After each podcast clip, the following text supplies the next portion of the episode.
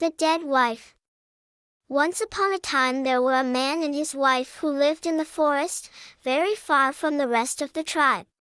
Very often they spent the day in hunting together, but after a while the wife found that she had so many things to do that she was obliged to stay at home, so he went alone, though he found that when his wife was not with him he never had any luck. One day, when he was away hunting, the woman fell ill, and in a few days she died. Her husband grieved bitterly, and buried her in the house where she had passed her life, but as the time went on he felt so lonely without her that he made a wooden doll about her height and size for company, and dressed it in her clothes. He seated it in front of the fire, and tried to think he had his wife back again. The next day he went out to hunt, and when he came home the first thing he did was to go up to the doll and brush off some of the ashes from the fire which had fallen on its face. But he was very busy now, for he had to cook and mend, besides getting food, for there was no one to help him. And so a whole year passed away. At the end of that time he came back from hunting one night and found some wood by the door and a fire within. The next night there was not only wood and fire, but a piece of meat in the kettle, nearly ready for eating. He searched all about to see who could have done this, but could find no one. The next time he went to hunt he took care not to go far, and came in quite early. And while he was still a long way off he saw a woman going into the house with wood on her shoulders.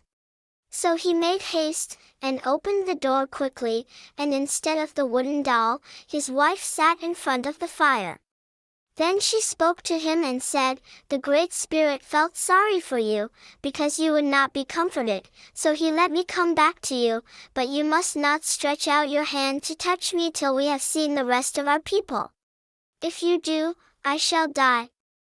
So the man listened to her words, and the woman dwelt there, and brought the wood and kindled the fire, till one day her husband said to her, It is now two years since you died. Let us now go back to our tribe. Then you will be well, and I can touch you.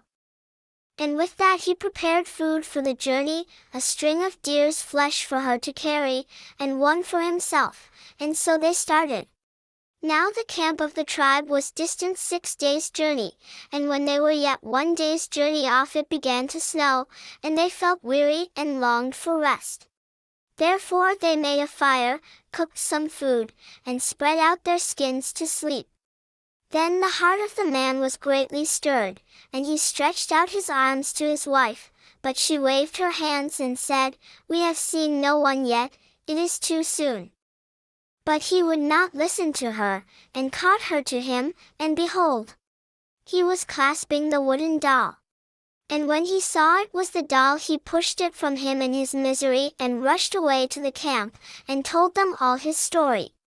And some doubted, and they went back with him to the place where he and his wife had stopped to rest, and there lay the doll, and besides, they saw in the snow the steps of two people, and the foot of one was like the foot of the doll. And the man grieved sore all the days of his life.